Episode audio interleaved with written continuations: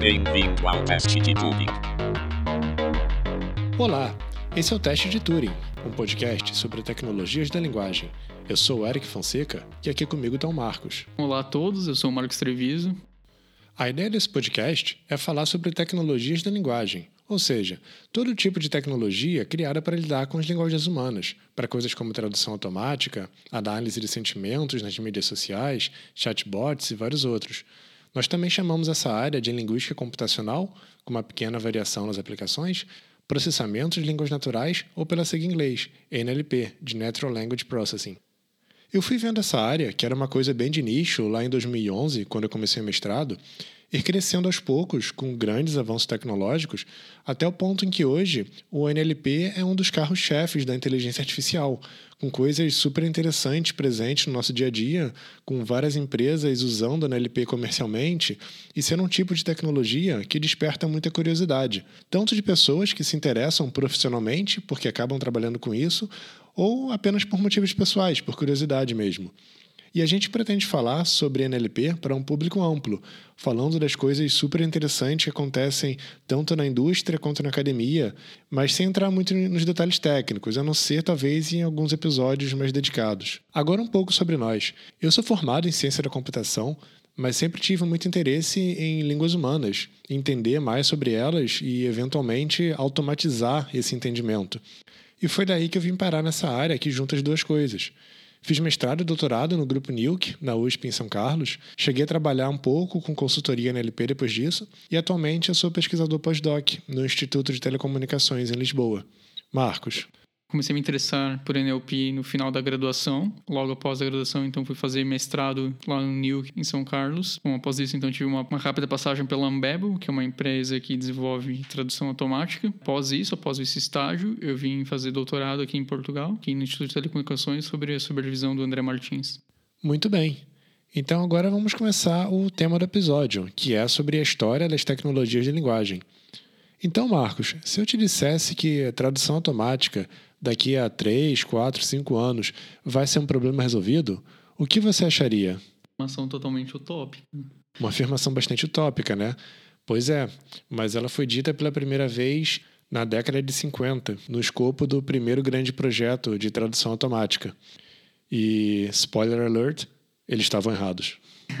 Qual era os linhas? Era inglês russo, né? Sim, era inglês russo que os pesquisadores trabalhavam principalmente, que era no contexto de Guerra Fria, né, anos 50, e por isso interesse nessas línguas. Tanto nos Estados Unidos, onde mais se desenvolvia a NLP, mas também na União Soviética, na Europa e Japão, que também tinham pesquisa, às vezes até com outros pares de língua. É, os primeiros projetos de tradução uh, nos Estados Unidos eram voltados para traduzir artigos publicados na União Soviética, artigos uh, científicos sobre química, farmácia, alguma coisa assim.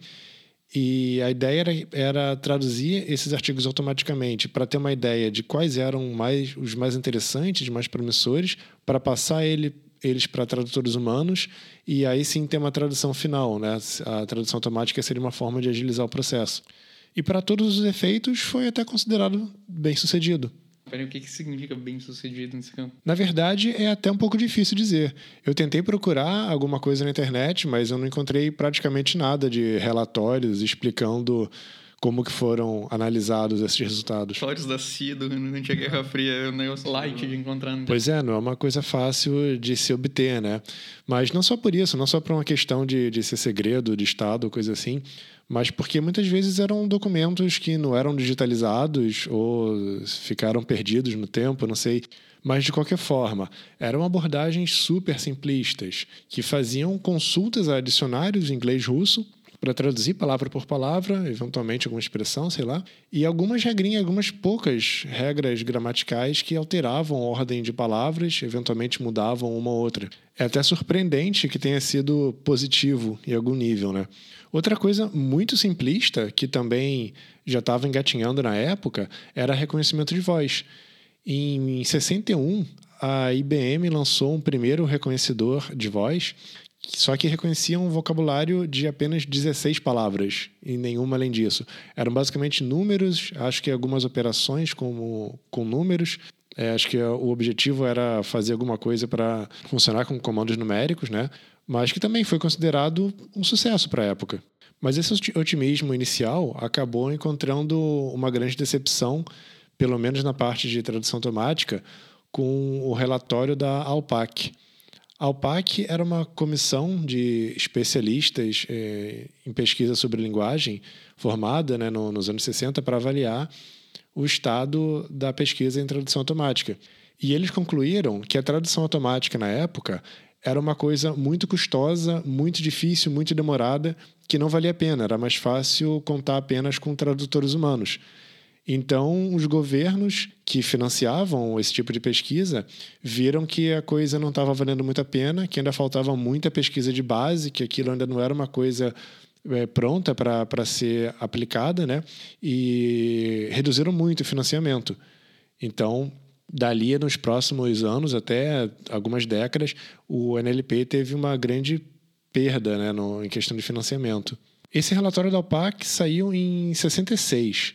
Então, ali no finalzinho da década de 60, 70, o NLP foi avançando de pouquinho em pouquinho.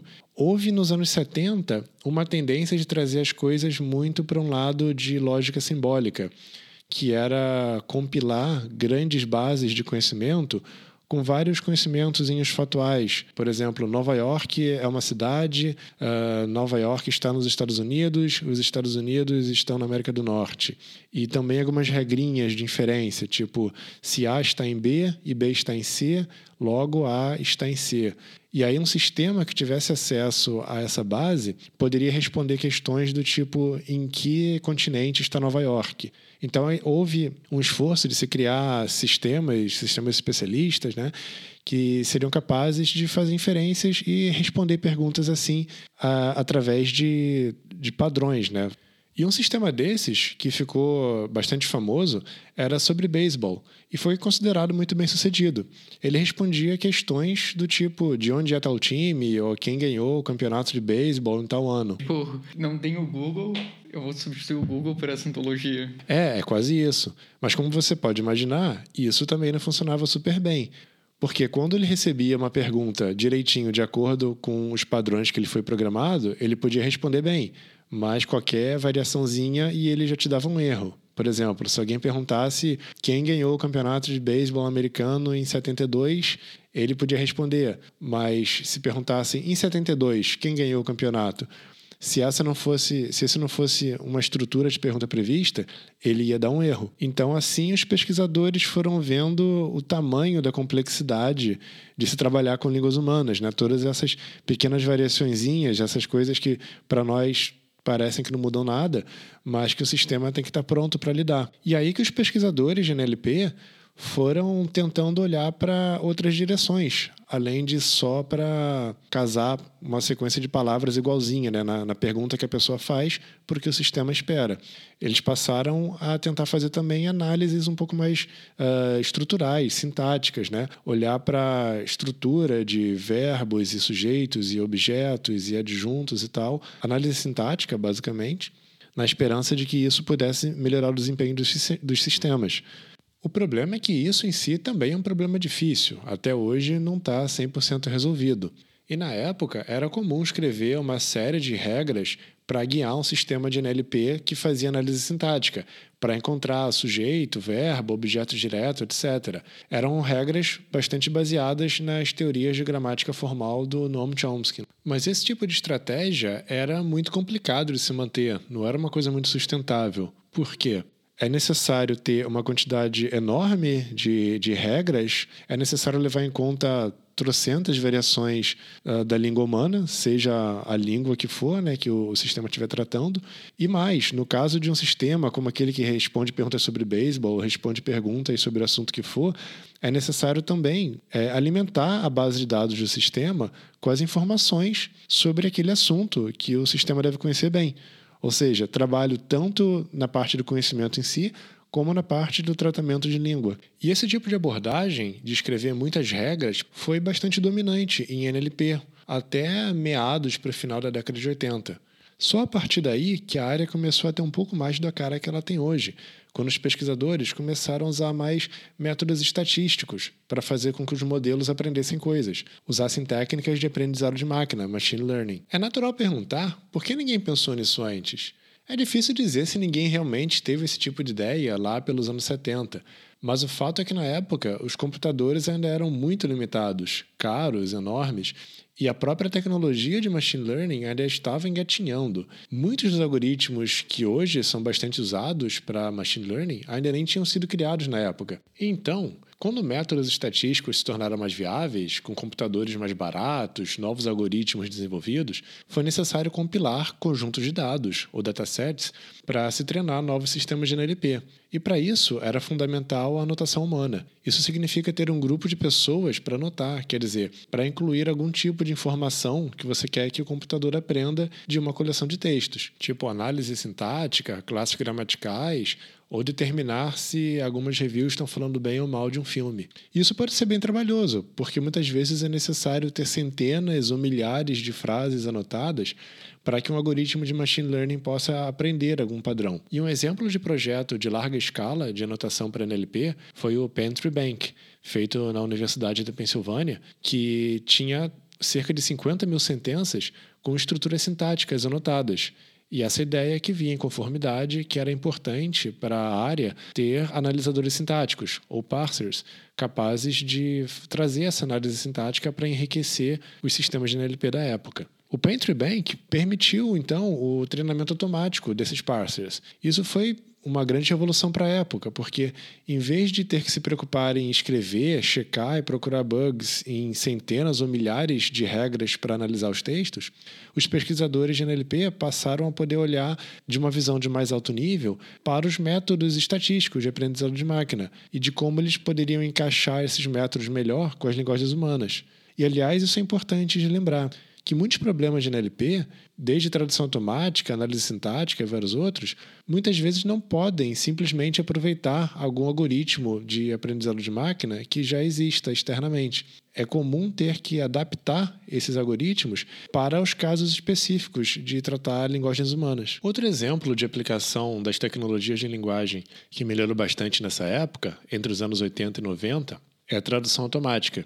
Em vez de contar com dicionários com traduções de palavra por palavra ou de regras feitas à mão, os sistemas estatísticos podiam aprender, a partir de textos bilíngues, como as palavras se traduziam de uma língua para outra. E claro que ainda havia muito a melhorar, como a gente sabe até hoje, mas já foi um grande avanço. Outra aplicação foi o reconhecimento de voz, que inicialmente trabalhava com vocabulários super limitados de apenas algumas centenas de palavras, passou a poder lidar com milhares delas, aprendendo a pronúncia das palavras a partir dos dados. E os métodos estatísticos também permitiram que, em vez de transcrever palavras uma a uma, como os sistemas de reconhecimento de voz costumavam fazer, fosse possível que ele ouvisse é, sequências de áudio maiores e considerar a combinação das probabilidades de várias palavras, para só no final, depois de ter ouvido tudo, ele dizer qual é a transcrição mais provável daquela fala. Então, ao longo dos anos 90, nós tivemos muito disso, do amadurecimento de algumas aplicações de NLP que passaram a ser mais comercializadas e do desenvolvimento de mais métodos de aprendizado de máquina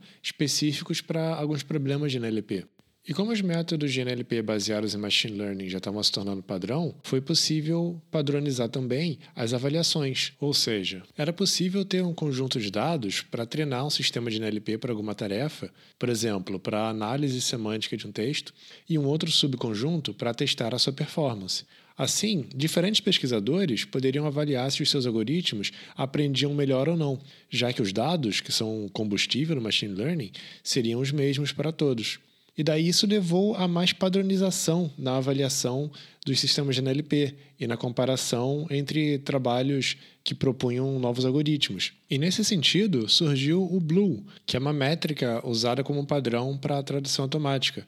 Só que ela foi surgir só em 2002, o que para mim já parece uma coisa super recente. Bom, o BLUE mede a qualidade da tradução automática contando a quantidade de trechos de duas, de três ou de quatro palavras que aparecem na tradução automática e também na tradução original feita por um humano. Só que tem, tem vários problemas de, nessa abordagem. Tipo, uma delas é que essa métrica não leva em consideração o significado da sentença. Então você pode ter, por exemplo, uma sentença sendo gerada com a mesma palavra repetidamente e o blue score dela pode ser muito alto. Outra coisa que não leva em consideração a estrutura da sentença. Então você pode estar gerando uma, né, uma tradução que a estrutura sintática dela não é muito boa e mesmo assim o blue score dela é, pode ser alto. Tem também trabalhos mostrando que ela se correlaciona com a avaliação humana, né? E isso acho que é um dos bons motivos pelas pessoas ainda continuarem usando o blue, apesar de ter vários outros trabalhos mostrando que o blue pode ser bastante falho em vários casos. Sim, sim. Idealmente, a gente queria ter o quê? Para cada tradução que um sistema gera, você poder ter uma pessoa bilíngue para analisar se aquela tradução tá boa ou não, né? Mas isso é completamente inviável na prática a não ser que você seja o Google ou alguma outra empresa gigante e só que poxa mesmo assim não vai ser não vai ser possível para sua equipe de pesquisa fazer isso o tempo todo né esse é o tipo de coisa que o Google ou outras empresas devem fazer quando elas estão com uma nova versão do sistema e antes de colocar em produção querem avaliar ali para ver se realmente uh, para ter uma, uma noção mais precisa de quão boa é a tradução mas no dia a dia dos desenvolvedores, especialmente na academia, o Blue é uma métrica padrão. E aí, ainda sobre tradução, outra coisa que eu acho super recente é que só em 2007 foi disponibilizado na web para o público geral o primeiro sistema de tradução automática baseado em tradução estatística, que foi o primeiro Google Translate.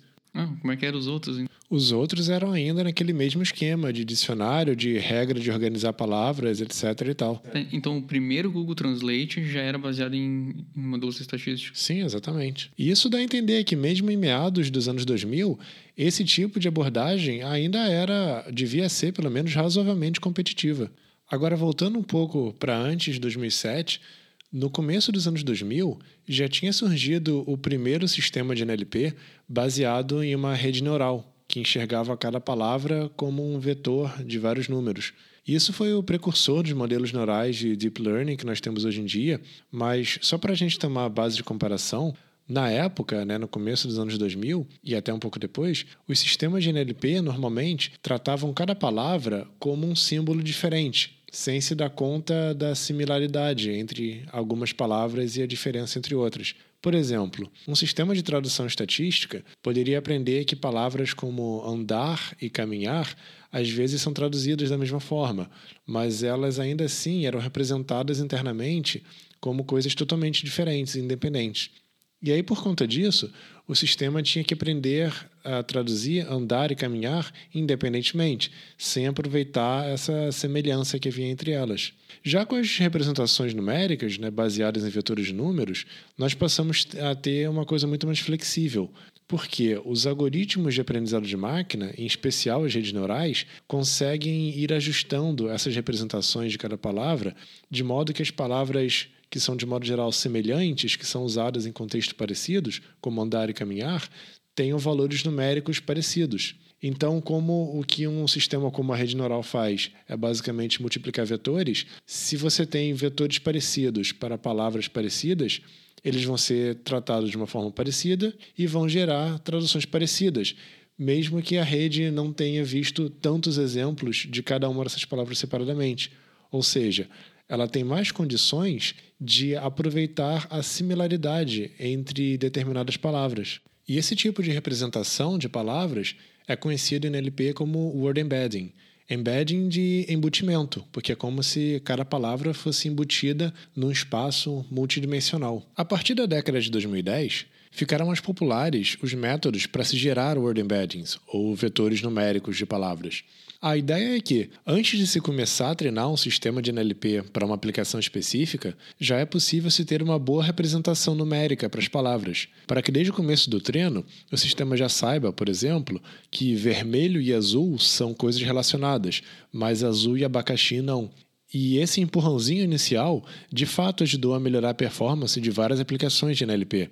E como que esses vetores eram obtidos? De uma forma bem fácil, analisando grandes conjuntos de textos sem anotação nenhuma e tentando prever quais palavras aparecem em quais contextos. Existem diferentes métodos para se gerar esses vetores, cada um com vantagens e desvantagens, mas no fim das contas, todos giram em torno disso de alguma forma, de prever qual palavra aparece naquele contexto. E um desses métodos que ficou muito famoso é o Word2Vec, que popularizou a noção de uma aritmética de palavras.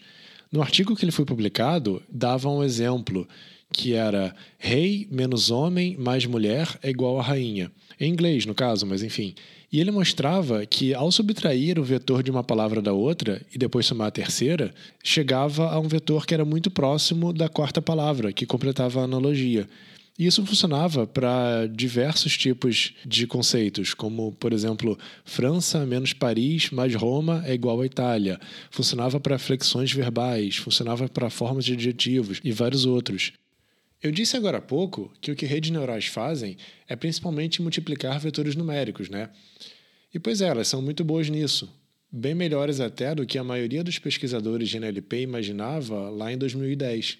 Naquela altura, redes neurais já estavam bastante consolidadas no mundo de processamento de imagens, já tendo definido o novo estado da arte daquela área.